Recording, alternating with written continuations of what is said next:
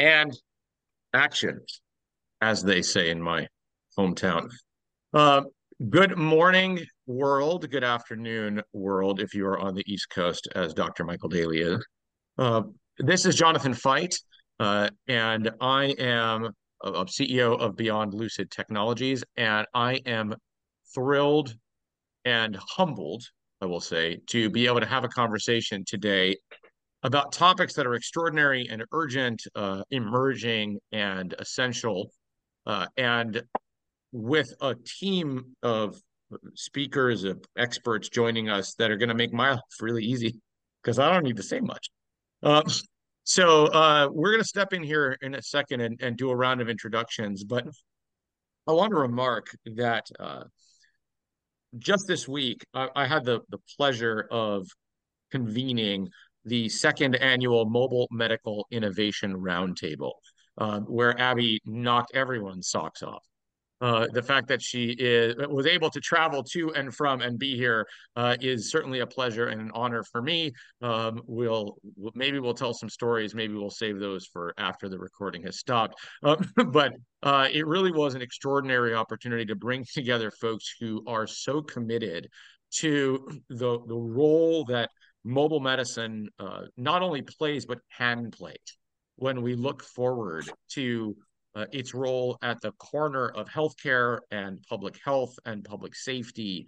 Uh, and one of the most urgent aspects of that discussion, as we well, palliative care, end of life discussions, um, the fact that every so often people, in fact, friends of ours, uh, some of, of those listening will know Dr. Greg Mears, uh, who was the founder of the National EMS Information System and a wonderful emergency physician in his own right um, who actually emerged from hospice uh, after having uh, some significant health issues, and we're all thrilled that he is uh, getting better and that we're going to have we're going to be able to pick his brain and tap his expertise for many many years.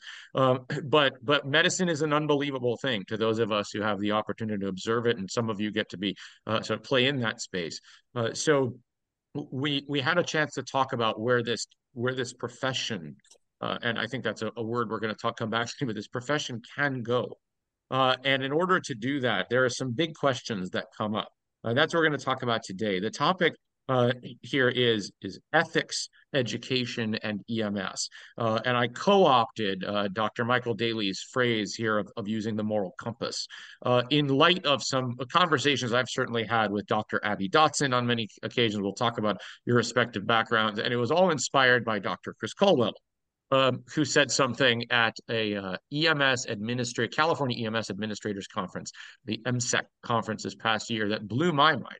Uh, which, uh, it, it, and I will say, it blew my mind because on the one hand, it seemed so obvious, uh, which is this idea that we need to trust the people who go to the patient and we need to empower them. We need to we need to believe that they're the eyes uh, uh, and hands and awareness that are on the ground. And, and that was something so wonderfully foreign uh, that it sort of sparked this conversation. Um, so uh, with that said, let me start by I'm going to go kind of clockwise from as you appear on my screen. So that's going to be uh, Chris, and then Abby, uh, and then Michael uh, and have you all introduce yourselves. Just before I do that, let me thank Jeff Frankel and the Journal of EMS team, uh, as always, for hosting uh, what I hope are thought-provoking conversations, necessary conversations for a profession that is looking to evolve itself, uh, emerge into all that again, all that it can be.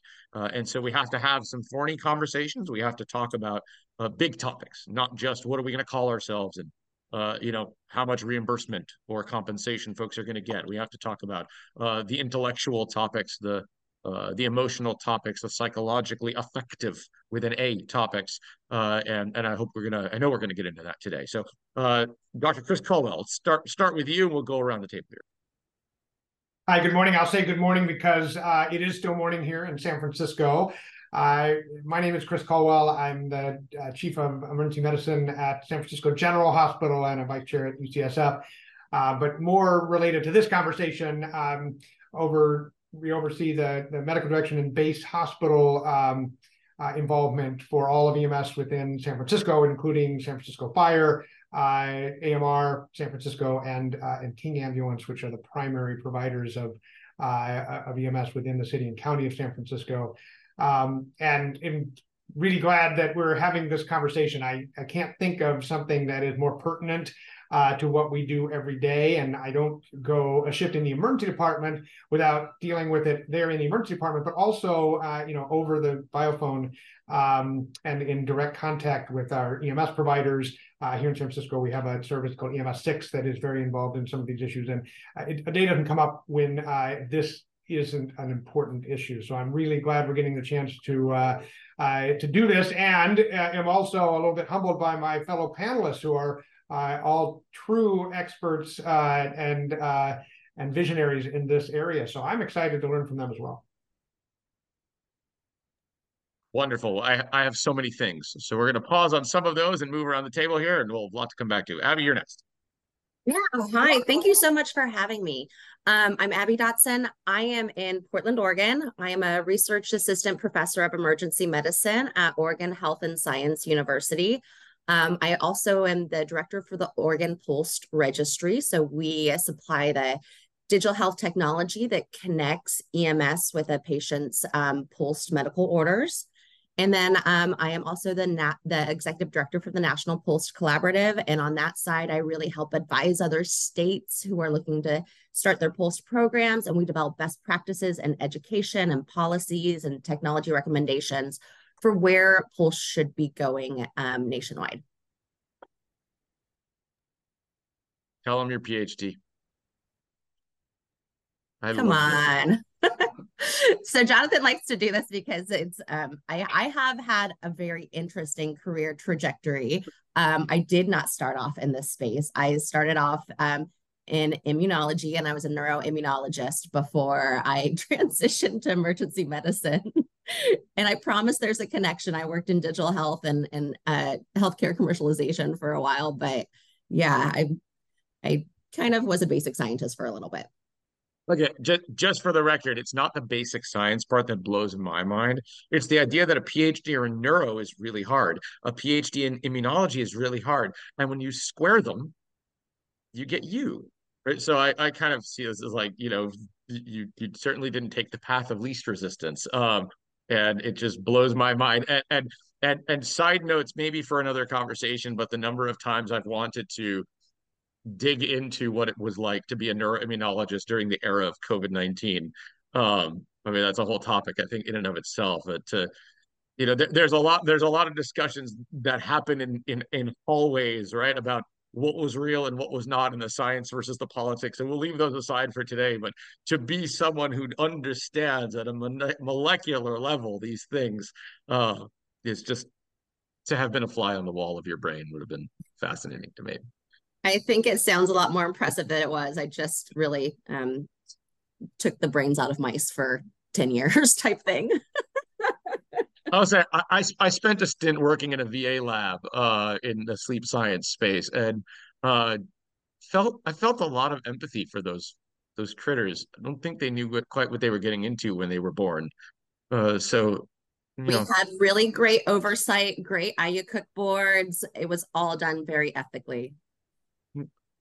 So they just didn't get a lot of say in the matter, is all I'm saying.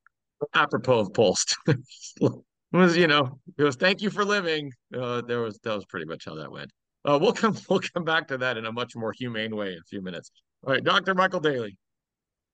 So I'm uh, I'm Michael Dailey, uh, chief of um, pre-hospital care at Albany Med in New York. Um, so I'm going to tell everybody um, good afternoon. Um, and I'm having a technology issue here. There we go. No, I'm still having a technology issue. Um, just fine. There you go. As long as you can see me just fine. You guys all disappeared here. for a minute. Um, and uh, I'd point out that Chris and I both went to trade school, and it sounds like Abby did a real doctorate. So you know that's that's very impressive. Um, and I can't think of a better idea than someone ending up on a national POLST um, program um, after facing COVID 19 as a neuroimmunologist. So uh, that makes a ton of sense to me. See, it wasn't just my admiration. There's a relevance to this. We're going to come back to it. All right. Um, so again, I, I having having had some background on each of your perspectives on these matters, I, am going to sort of point to each of you and want you to one sort of level set for for how we come to this conversation because uh, as we as we go through it, I want to steer us back towards the conversation. Actually, uh, Michael, as you just mentioned, sort of the appropriateness of this. Once you once you connect a couple threads in what mobile medical professionals do every day, I find it fascinating. I mean, I love talking to all of you. I love having conversations like this. I find when people talk about EMS as a young discipline, and I use EMS in, in its broadest phraseology here, by the way, um, I'll, I'll, interchange with that in mobile medicine. Michael, we did lose you now. Uh, are you still there? Now you went dark. Be back in a minute. Okay. Um, but I, I, use it. I use it to encompass uh, fire-based EM, uh, uh, emergency medical services, critical care, non-emergency medical transport, um, uh, community paramedicine, sort of the the and, and certainly private, public, the, the gamut. Um, so there is so much talk about the fact that mobile medicine per se is a young discipline in the 50 year range or so. I don't understand in my heart how this conversation is not 50 years old right? I mean, it is so core to everything that gets done, and the fundamental decisions that have to get made. Uh, so, uh, I want to start, Abby. If it well, yeah, I want to start with Abby, and then Michael. I want to turn to you because I want to I want to zoom in a little bit on this co- concept of the moral compass that you and I talked about. I know you have a very personal, if you're comfortable talking about it, connection to this topic uh, that I think sets us on a path to talk about education and the should, the normative conversation.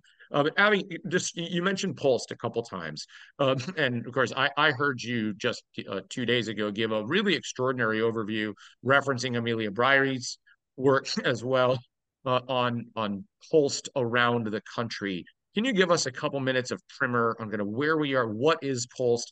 You and I, by the way, you and I have talked about that. You were actually my first podcast guest uh, for Sacred Cows and Data Queues some moons ago.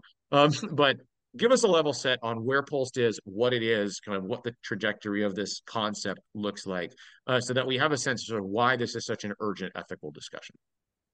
Yeah, so POLST was developed actually here in Oregon um, at the OHSU Center for Ethics and Healthcare in the early 90s, about 1991. And it came out from the idea that um, we needed a way to communicate a patient's medical treatment wishes when they're undergoing, you know, serious illness treatment or we're talking about end of life care and communicate that to emergency medical services to, you know, clinicians in the ED or clinicians who are out in the field. And we had to have a way to communicate what those um, patient treatment preferences were and also you know have legislation around it so that um, you know, the com- the community um, paramedicine team or the emergency room clinicians had some legal protection to withhold treatment that a patient didn't actually want. And so that was the the idea of POLST, um, you know, coming out of Oregon in the early 90s. Technology followed after that, and then we started to be able to connect the dots of EMS in the field with, um, you know, a database that we housed here in Oregon, which is why I, I started out working with the Oregon POLST Registry because access is key and we need to connect those dots. But um, I think one of the really impactful things that I learned as I started this journey, I do not have a background in, in EMS or emergency medicine. My background was in data and I, I knew data and that's what I knew how to do. And then I had to learn everything else. And so, you know, at our at the conference that Jonathon was just mentioning, our mobile medical innovation conference, Dr. Um, Megan McElleran I hope I didn't butcher her last name, but she um, works in Calgary in Canada, and they're doing all this work on, you know, emergency medical mental health and how to make that better. And we know that um, decision fatigue, moral fatigue is a real thing for our first responders. We know that PTSD rates are higher. We know that suicide rates are higher. And this is one small tool. POLST in itself, a portable medical order, is one small tool to give them more information to make decisions in the field. And it gives them a peace of mind of being able to know that they're acting the way the patient wanted and they're getting concordant care. So I'll stop there and, and see if anyone else wants to add in or if you have any follow up.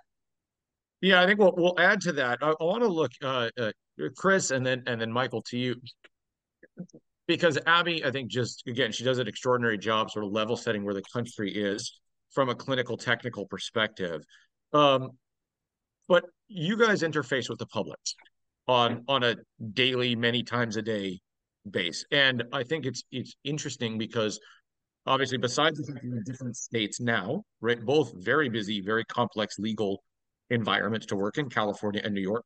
And Chris, starting with you, you've also been in other states, right, as well, Colorado, I believe. Um, so which which has home rules and a whole other different political environment. So starting with you, Chris, and then going to you, Michael. Can you, can you level set for anyone who may watch this, realizing some are clinicians, some may not be, some may be interested family members, advocates. We're going to share this with the compassionate care community. Level set what today's status quo is. Because I will I will just say by way of five seconds on this, when I first met Abby, our very first conversation, I my my mission in, in my organization is to connect ambulances to hospitals and their, their ecosystem. And I remember when we first had a conversation about POLST, I said, what what am I how does this have anything to do with me? Right. These are these are palliative care form. And her, I mean, it's it's one of those those sort of life rocking moments I'll never forget. She said, but EMS can't get them right? Or EMS don't have access to them in, in the moment if you're in the Whole Foods, right? And so so explain a little bit about what you experience when folks have gone through the process of codifying their wishes. What does that look like in reality as a patient and what burdens does that put on families sort of unpack this concept for us because the form kind of kind of goes by the wayside if you don't know what we're talking about but and, and in different contexts, right? Here versus Colorado, for example, how those are different. We'll go to New York. Yeah, you asked the question, what is status quo? And I would say status quo is chaos and confusion. Um, and uh, part of it has been self-induced, right? As, as we have introduced so many different aspects to this, there are many layers of this concept. And, and I think one of the first things that we have to accept, and this gets back to the comment that I made um, that that got your attention um, because I keep coming back to that is that you know POLST is um, is a wonderful advancement. And as you know, we've had things like advanced directives for quite some time. Um, and we have different words to describe different levels of this as well. But as you already pointed out, different states have different rules, different, in some cases, even different counties within a state have different approaches and different rules to this. And keeping track of all of that can be difficult. I've been here in San Francisco now for almost eight years, and I'm still learning some things about some of these aspects to it. And so this is a complicated, difficult process that brings in medical, ethical, ethical moral, and, and so many different aspects to it that in my mind, the more we try to, we, we, we have to try to bring information forward so that people can make informed decisions. But we also have to recognize that each individual situation is going to have some aspects to it that can't be previous know, uh, be conscribed um, ahead of time. And so in my mind what we need to do is, is take advantage of the efforts that abby and michael and, and many others are making now to get to inform our particular ems but also our emergency providers um, in the hospital as well of, of what's out there and what and and how they should how they can approach this and, and know when they're handed a poster an advanced directive or a written you know just a note that was written a week ago and um and they've got family members there in the scene and and there's so many different aspects to it. We've got to do everything we can to inform and educate those of us that are that are facing this and then empower them to make decisions based on what they're what they have in front of them. And i think the more that we do things like this where we're we're trying to navigate some of these difficult decisions and then recognize that that one in front of you tomorrow, later today, uh, later this week is going to have some different aspects to it. You're going to need to be able to to to adjust to that situation. And so I love that we're doing all of this. I think it, it's critically important, but we also need to recognize that nothing we do is going to be able to make an objective decision for every single situation we face. And these are so complicated. Uh, let's embrace that we have this information and recognize that we're going to have to make a decision in front of us, which can be tough. So let's talk about it now so that it's a little bit easier. Well, and that's why I'm, I'm going to want us to come back to couching that in the education discussion, uh, because I think there again there's a there's a professional education, there's a public education. I'm not sure they're the same, uh, but but I think being able to give, bring bring big thinkers together and identify the gaps uh, is a pretty strong start on that because I am finding. Uh, you mentioned certainly uh, Abby and Michael. One that, person that comes to my mind all the time is Peter Antevy uh, in Florida uh, who does a remarkable job of talking about the canary yellow form and has given whole webinars about the inability to get these necessarily timely or identify which one is correct and which one is, you know, make sure you get the chronology right. And I find it fascinating to think that, again, at the level of you folks, certainly not me, I'm the peon asking the questions, but to the degree that if, if we're at the level that we're thinking about this at your levels, we want to identify those gaps because if those gaps persist clearly there's something we can we we can or should be doing to translate that into action uh, I think that maybe if that if that becomes a takeaway of this conversation, then I certainly will feel like I've done my duty. Um, so, Michael, give us a little bit of the perspective on the East Coast. Um, I think let me preface saying New York fascinates me for a lot of reasons. Besides the fact I left my heart swinging somewhere on a pole in Midtown uh, Manhattan, but the uh, but you are really a tale of two states, right? I mean, you got the state of New York City and the state of everything else. Uh, and I think that's, you know, when I see some amazing research, certainly in the Albany area, work being done in a very collaborative fashion from, from an outsider's perspective, agencies that actually like one another, as opposed to uh, some other parts of the country. But then you've got folks like in Rochester uh, and in Buffalo who are doing really strong advocacy for connecting the dots. You've got a statewide health information network uh, the SHIN-NY uh, that has these uh, different pockets of health information organizations around the state. California is playing catch up uh, in that regard, uh, trying to sort of replicate what the SHIN-NY is. It's an interesting, uh, very powerful initiative right now, I think. Uh, but sort of, we've got a lot of context, I think, that in California uh, we are still trying to do. so, so tell us what how this how this touches your world and kind of what you're seeing out there, and then we'll we'll go into your personal discussion if you're comfortable weaving that in. So I think I think it's interesting, Jonathon, as you talk, we are indeed a a state of two states. Um, downstate, upstate are are obviously very different um, although we tend to work together reasonably well. Um, I think in terms of actual relevance to patient care, the SHIN-NY has done a um, has done an extremely good job in terms of um, making um, creating the impression that we have a uh, a good information exchange across the entire state. Um, each of the independent regional health information organizations has different strengths. Um, sadly, the EMS integration into that is its weakest link, um, made weaker by EMS agencies making independent decisions in terms of which technology they're going to deploy for record keeping, um, which is extremely uh, challenging. Um, I think that one of the projects that we had moving in New York before COVID um, was eMOLST because we have MOLST instead of POLST, uh, but it's the same thing. Um, but we have to call it something different, right? Because we're New York and ours isn't yellow like Peter's, ours is pink because it needs to be, again, different. And then when we bring it into a hospital, we have to remind the hospital that actually it belongs to the patient and not to the hospital. Um, there are certainly a significant amount of challenges. And I think the thing that I really um, would love to see with with all of these is the conversion to technology like Abby's creating, um, where it's all electronic. So all of a sudden, the chronology of multiple pink forms with the occasional yellow one when they travel to Florida or brilliant green when they travel to Connecticut. Um, all of that goes away so we can access what that conversation is. Uh, because at the point of the spear, when you're taking care of that patient, you need to know am I pushing on the chest? Am I applying electricity? Am I intubating the patient? Uh, but then after those decisions are made, I need to know more about what the thought process was behind the discussion.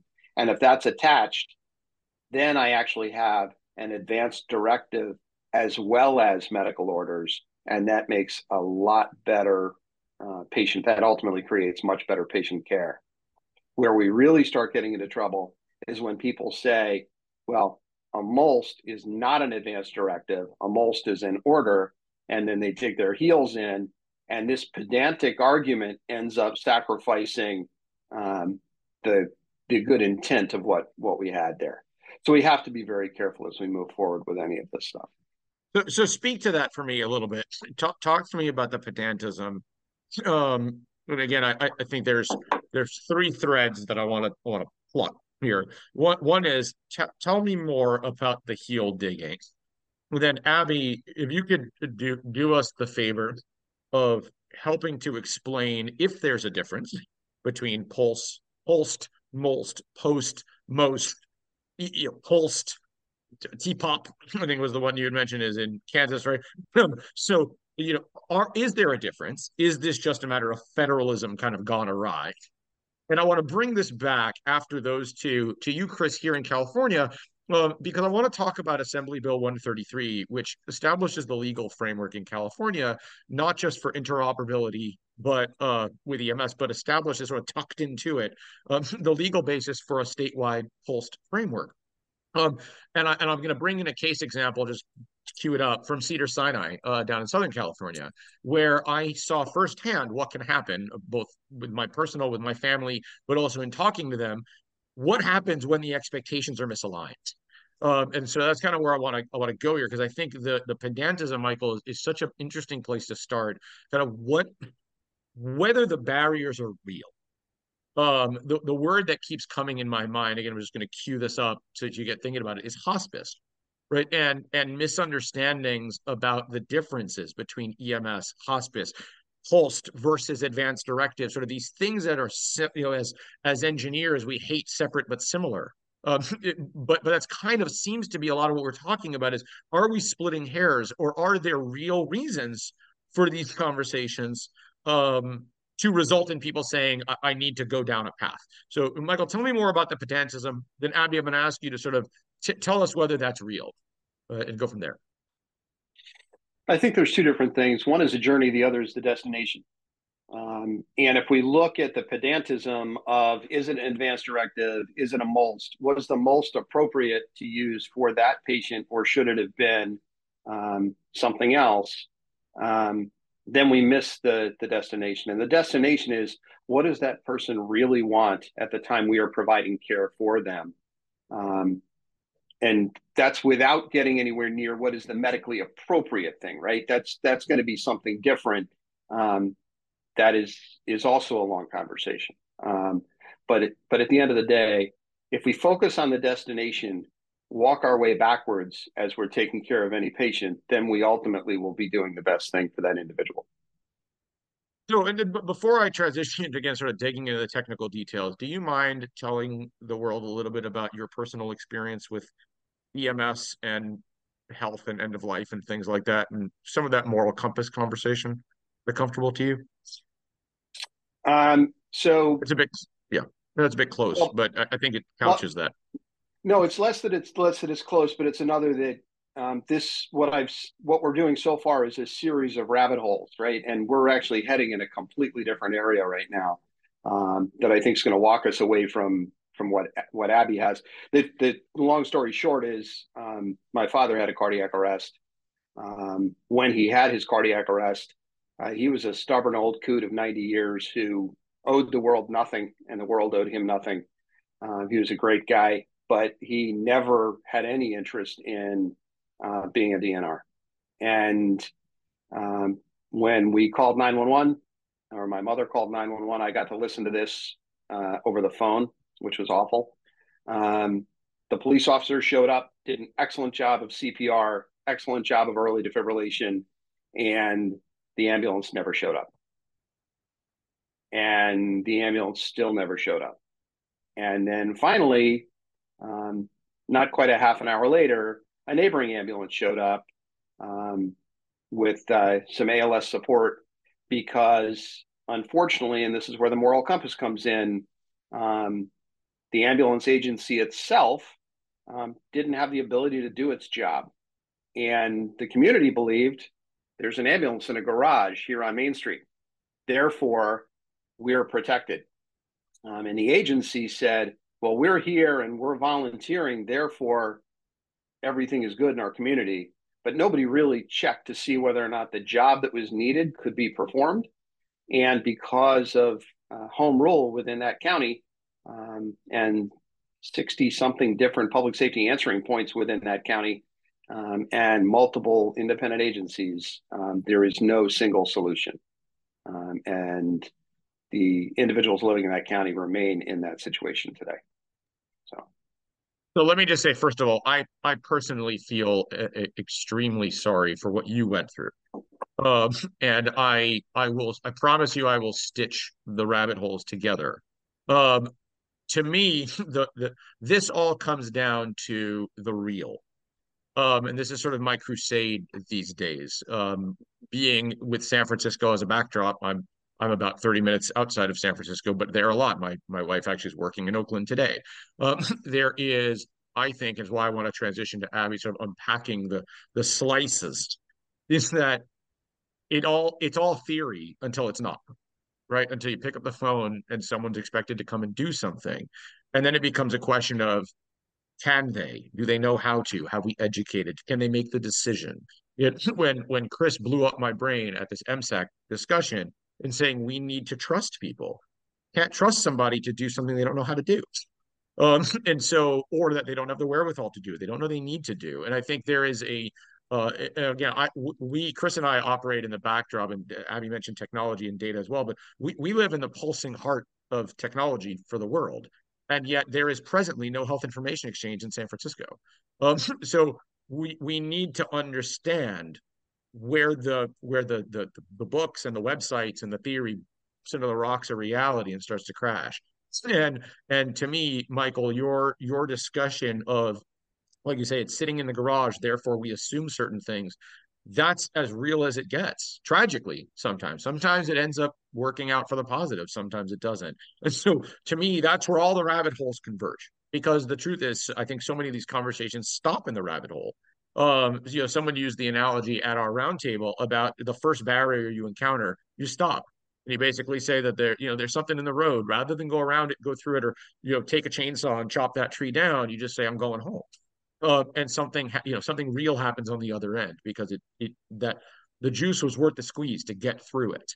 Um, and i i don't know that we have that conversation enough but that's the ethics and that's the education. And i so i, I know there's a lot of winding roads to get there but as we get towards the the end of our conversation today i'm going to stitch those together uh, and ask you how we do that and so i wanted to sort of lay the the the foundation of fact these are not simple these are very complicated topics uh, to the point you that you mentioned. But at the end of the day, it's far more important, at least in my view, than the acronym. It's the end result. And and so as you mentioned, the, the the destination, not the journey, but we need to understand what the roads look like to know what roadblocks are going to be there and be prepared to get there. I don't think as a discipline we are yet. Um, so thank you for sharing the story, and I'm I'm sorry for your loss, um, but but nevertheless, again, this is maybe you know if it's not it's not in vain if your your experience and your family's experience helps to lay a normative foundation for what we should be teaching people uh, and and why we need to get these conversations to the depth where they belong uh, abby tell us what's real what's not why is this not why do the colors matter uh, why do we need to have the different names is this just something we're going to get over um, but it sort of came up in pieces or is there a real distinction uh, reflective of differing healthcare needs and in the communities? Why green, pink, blue, yellow, etc.? I, I think that um, there are probably 16 different names across the nation of, of you know how we call these portable medical orders. On the national side, we say POLST, uh, and we, we're no longer using that as an acronym. That is just POLST because that is the recognized word, but it's a portable medical medical order set. Um, originally, the name was Physician Orders for Life Sustaining Treatment. And then we moved away from that because it's not just a physician conversation. PAs, nurse practitioners can also have these conversations with patients. And then um, life sustaining treatment didn't seem like a neutral term. and we really want this to be a neutral form. And so we're just calling it portable medical orders across the nation. There is, like you said, TPOPP. Let me pause you for a second. When when yeah. you say neutral term, can you describe what you mean by that? Um, yeah, that seems to me like a term of art. Um, it is. It seems to me that this is very much a perspective on a piece of paper. So, what do you mean by neutral? Well, when you hear when you hear the term life-sustaining treatment, what does that mean to you? What do you think? Keep you alive. Yes. And this form, you know, we know when EMS comes to your door or you go into the ED, the standard of care is to keep you alive. And so this document is a choice on, you know, how do I want, how much treatment do I want? Do I want to be resuscitated or not? And so life sustaining treatment didn't, it seemed like it was a document to promote, you know, aggressive measures. And it's it's it's just a choice document on how you want to convey what you want. Um, and so across the nation, with you know, every state has developed their own um, kind of take on this. We do have a national POLST form. It is a model for states to to develop their POLST form and how they want that to be reflected for their state. We just see so many differences from state to state on what's important. I mean, Michael, we'll talk about New York for a second. I'll be remiss if I didn't mention the amazing Dr. Pat Bomba, who made the the MOLST form, um, you know, a quite comprehensive order set, and that's what New York wanted. And in Oregon, we took artificial nutrition off of our POLST form because we didn't think that it was a an emergent event and then b you know there there is some data there around how um, effective is you know artificial nutrition especially in in um, patients with uh, mental capacity issues.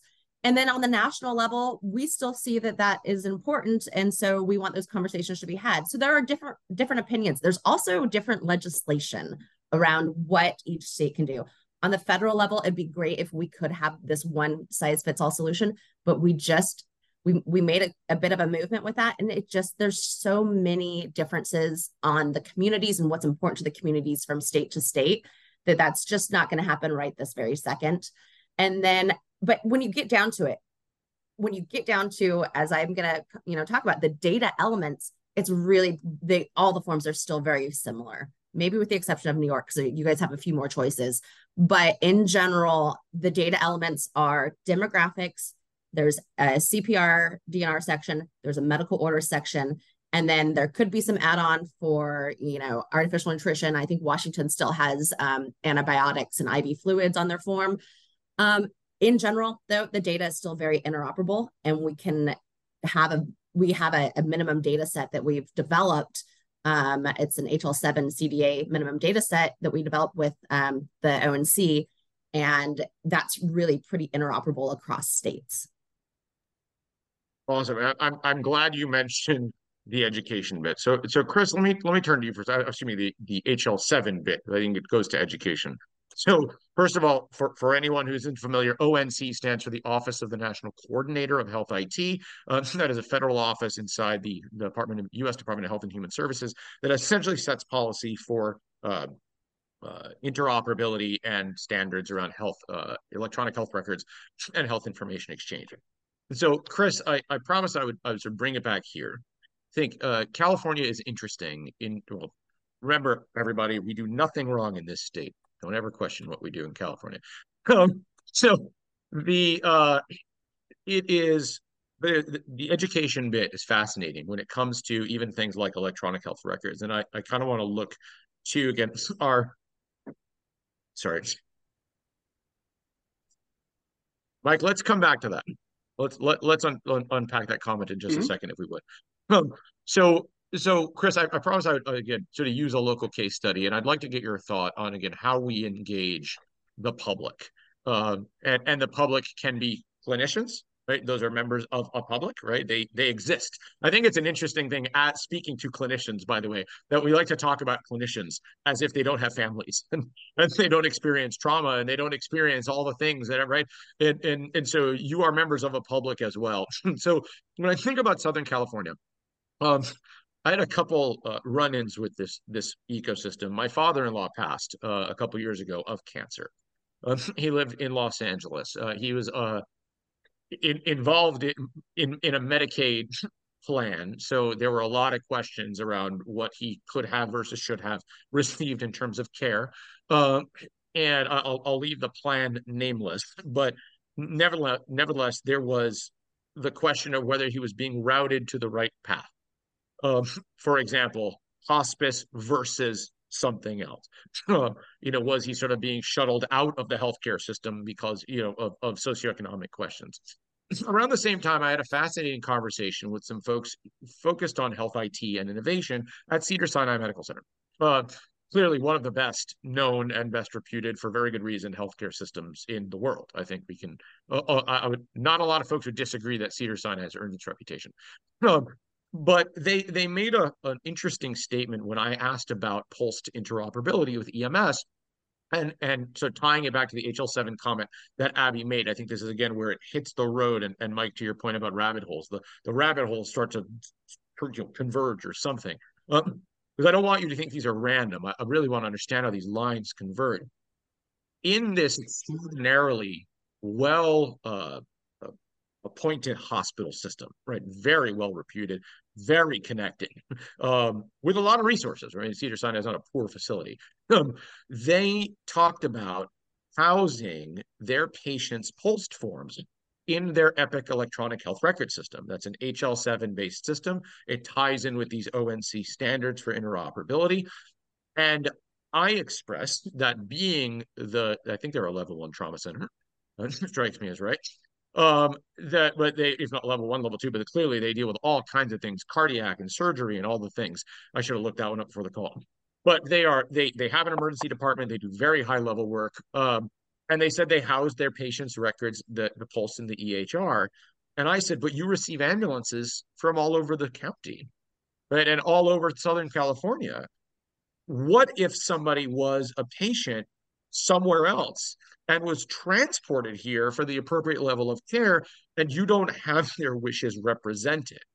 in your because they've never seen them before. You would if they were there, right? But you've never seen them. They're a new patient. They're a visitor to Hollywood who got hit by a car while crossing Hollywood Boulevard against a light because they thought it was New York City and they could just cross the street, right? And and so now you have now you're faced with the idea that you have a patient who's effectively unknown. And there's an expectation, I think, among the public that when 911 shows up, and 911 transports and someone rubs a, a, lamp and the blue genie pops out sings a song and all the things are known but how do we educate on the reality of all the pieces that need to come into contact and align there when at the massive hospital system with all of its cool technology they had a misunderstanding around what they had access to and didn't. I mean, how wide is this gulf when we're not even talking about the patient's family yet and understanding the difference between an advance directive, a POLST, uh, uh, you know, a living will, uh, hospice care versus more aggressive and what options they have. And yet we have fully expert clinicians who seem to not understand how these forms work and what they have access to and not. Um, what do the layers look like in your mind? What's the starting point for closing all those many gaps when, as Abby mentioned, there are already standards that exist, for example, at the federal level, uh, and a lot of work being done in places to do this? Long question. Sorry. Yeah, long question with many many layers. Also, I guess. I would I would answer that question by saying that we we we've got to stop depending on the medical system to come up with these answers uh, in, in in what I would describe as a vacuum. I mean, we we stumble over ourselves all the time. Even some of us who spend an enormous amount of time just on this topic still have a lot to learn about some of the nuances of this. So expecting any health system to be able to to get their act together enough to really uh, put this together, I think is too much. And so it gets back to, I think, an earlier comment that you described is we need to be talking about this on the community level. We need to be talking about this with our EMS providers as they interact with the community in, in a lot of other situations. Has anybody ever considered asking, you know, what are your wishes when they come in with an ankle sprain?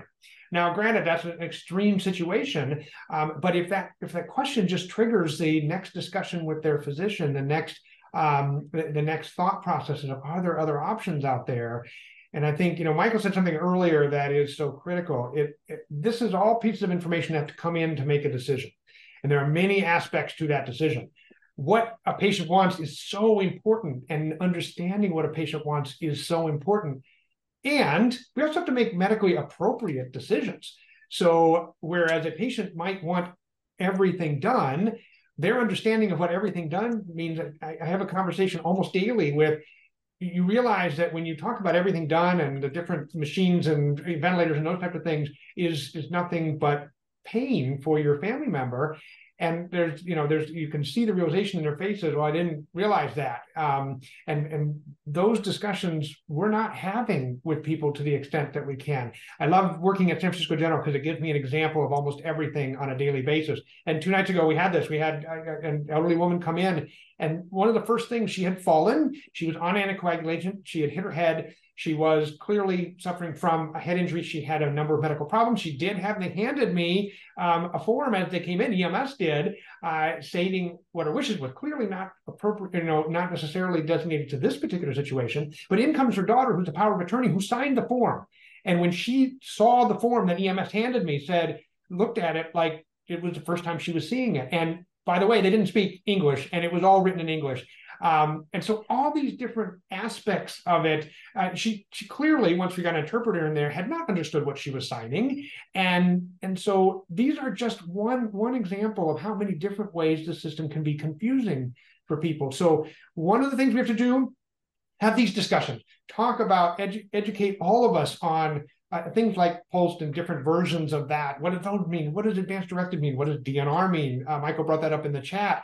Um, and, and have a better understanding ourselves of what to do, and then also say each situation is going to require us to uh, empowered to make decisions with a lot of nuances here and recognize that we won't be able to write a protocol that says this is how you handle this situation because they're two different.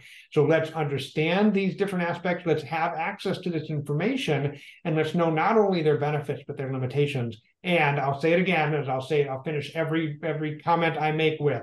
Let's empower our EMS providers and, and emergency, certainly in the emergency department as well, to make decisions based on all of this information coming together in the situation they have in front of them as to what is most appropriate for that patient based on their wishes and based on what that situation is bringing to bear. Well, and I'm so glad you you mentioned the health equity bit. I was actually going to steer us, make sure we addressed that as well. The the language part is very real, right? Um, so gosh, I mean, oh, again, the, the way that you describe all of those connections is is is both so aspirational and on, on some level feels like something we should have started talking about yesterday.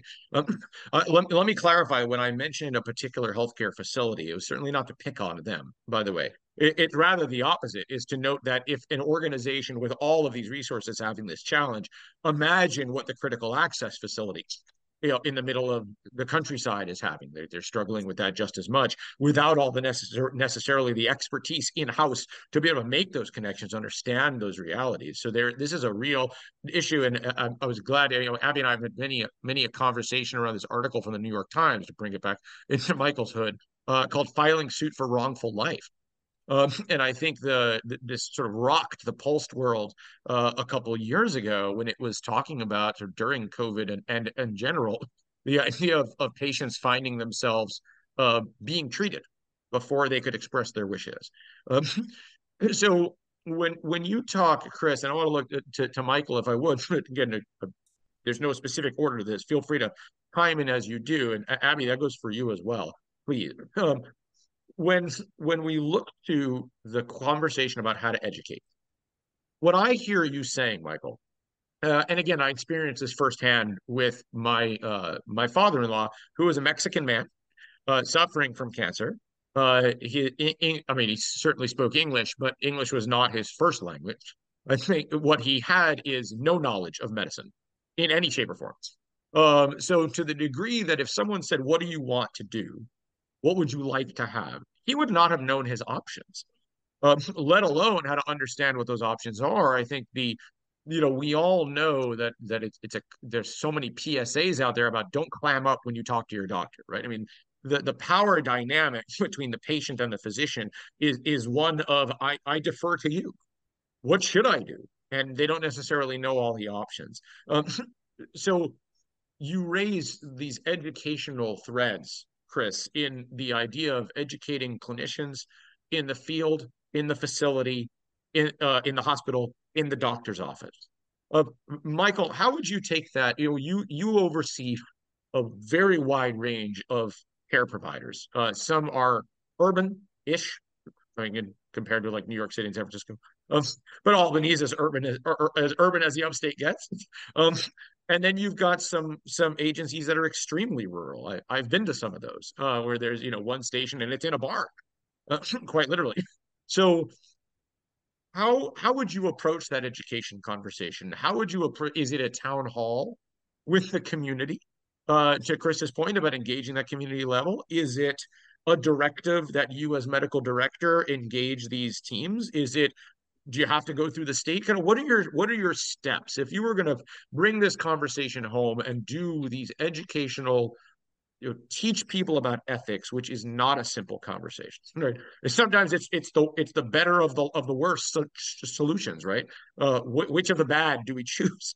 Um uh, how would you begin that conversation with folks who have probably never had it with you where it's dialogical right they're reading a form they're they're they're going they're going stepwise and now they need to make some really deep decisions what's your starting point well, hopefully the decisions aren't the ones that are being made at the time when EMS is taking care of the patient, right?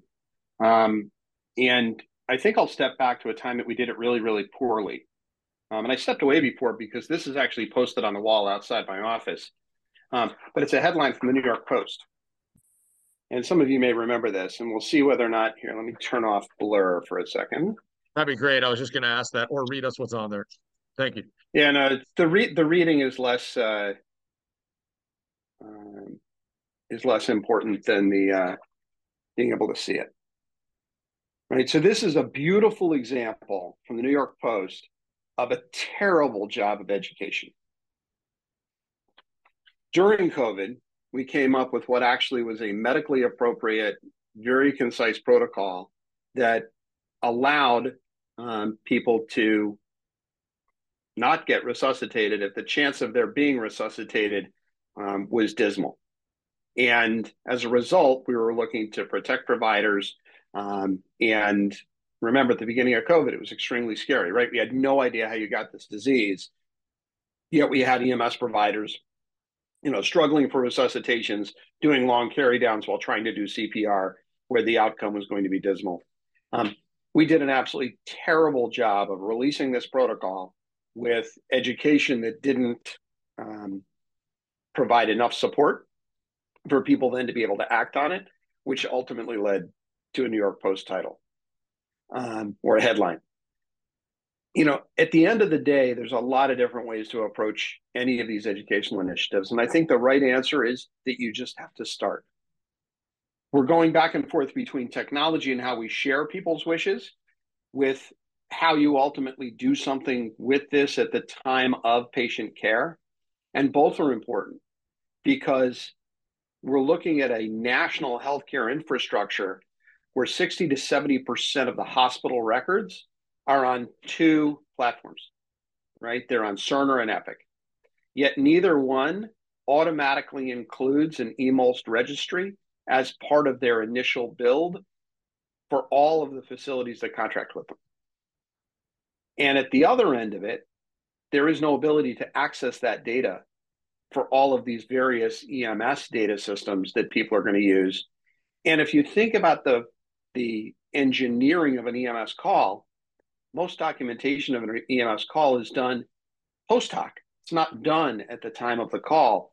And a retrospective documentation system that happens to draw data in from other sources isn't going to help you when you're faced with somebody in cardiac arrest. So there have to be two different approaches to getting that information. One designed for the hospital environment, one ultimately designed for easy accessibility in a mobile medical world. Um, and we really have to make sure that we are going to um, give people the support that they need um, at the time when they're providing that care. Be it calling Chris, calling me, calling our partners, we're ready to to help people guide people through that experience um, as necessary. Thank you for that, and, and clearly we're pointing. Well, all, all eyes and arrows are pointing at Abby on this. But I, I want to add one additional piece into this conversation, if we could, as we get towards the top of the hour. And and by no means that I think we were going to cover everything in this section session, but hopefully we've laid a lot of groundwork to either have a part two or have many parts with different groups as we talk about it. But Abby, there's a lot obviously that Michael mentioned there in terms of interoperability among systems. Um, you all and many folks watching will know that my my uh, uh, crusade these days uh, as I talk about the real is about interoperability of people and processes as well. It's not just technical systems. Um, sure, Mike, I'll try to get through this real quick and then I defer to Abby. But I know some of you will have a chance to meet, you'll have a chance to meet one another and hear from Abby at the National Association of EMS Physicians coming up. Abby, talk to me about how, in addition to the technical interoperability, we need to collapse the silos among the groups. Because it strikes me that you've got physician groups and patient advocacy groups and EMS groups, and this cross cuts all of those. And yet, this is a new conversation as well. If you could add that human element in here, I'd, I'd love to hear how you, as a national uh, leader, are approaching all those those pieces too. Thank you. Yeah, and I'm going to make this super quick because we have only a few minutes left. But I want to address one thing that Michael said, and I think you're spot on. There's no one size fits all solution. And what I talked about at the Mobile Medical um, Integration Conference this week, and when we type out at the National Association of EMS Physicians in January in Austin, is that even amongst the EMS organizations and agencies, there's still no one size fits all solution. If you are a very rural agency, you're not going to always have the connectivity and to to be able to like get say information from a standalone web portal or what we see in Oregon is just that there needs to be multiple levels of access of that information for EMS so that it works for that agency. There are a lot of places in Oregon that, you know, it's one person who's a volunteer who's, you know, you know, isn't going to have a lot of resources available to them. So, so that's that's definitely a, a conversation. In terms of the education, again, there's no one size fits all. We need to talk to the families on that level we need to train the trainers essentially we need to train you know the the physicians to know how to have these conversations with patients but then also how to act on them and how to take all the information i think chris is so spot on you take all the information in your scenario and it's not just black and white there's a lot to consider and you have you have a decision making process that you have to do and then, you know, on the technology side, we need to also have everyone come together and what's going to be the best way to get this information to the people who need it. So I'm going to stop because I know we're almost done. No, look, these are good. Uh, Chris, do you want to weigh in on that? Yeah, because we know that these situations, we, we really can't have meaningful conversations on these types of issues in the heat of the moment, right? I mean, there's just too many emotions involved, too many things going on. So that's why these discussions have to happen beforehand. And, and bringing this all together, we, are saying we need to get this education out. We need to get education out and focus on EMS providers in the community at large to really be able to understand these issues because, yeah, in the heat of the moment, it will not happen and and can often deteriorate quickly when we don't have um, either we have partial information or don't have enough information. So that's why these these kinds of events are so important, and how now our challenge is to get this out even more so into really a community awareness. Absolutely. And the education on the palliative care, primary care, hospice side is totally different than the education for the EMS side. That's a great point. Indeed. So, so let me say, as, as we close out here, and I want to respect everybody's time, my objective with this conversation, and for anyone watching or taking notes, watch it again later and bullet it out, is ju- is essentially to create an outline for that education.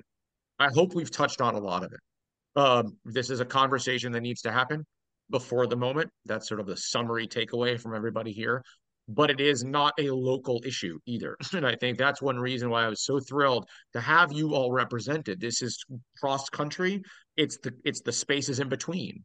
Uh, it's the rural, it's the urban. So to the degree that we have create, we can create a framework for taking what each of you has mentioned and the parts that we didn't, but sort of touched on in between. And Chris comes back to your point about being able to trust folks to make that decision. If we can, if we can give educators a bulleted list and say these are the topics you're going to need to talk about, and now let's give them the resources and research to be able to say here's what you can educate on and give that outline at the beginning or the end of class et cetera and say here for more information contact these people. And so uh, I want to thank you all for your time. Thank everybody for for attending on what is uh, hopefully uh, seen universally as a critical and overdue topic. Uh, but it is the first of many conversations, as Abby you mentioned, these different disciplines that are still separated in in practice uh, in education, but in reality they come very much together. Uh, and this is an effort to try to converge those lines and collapse the silos and take the rabbit holes and have them all meet in one place. Um, so thank you all for uh, joining us. Uh, thank the three of you for your extraordinary work uh, and leadership. Uh, we, I'm, I'm in awe of all that you do, as are all of your patients. Uh, but, but let it resonate from this conversation to, to all those who will say, if we haven't thought about these big issues, let's start to do that. Thank you guys very much and stay safe.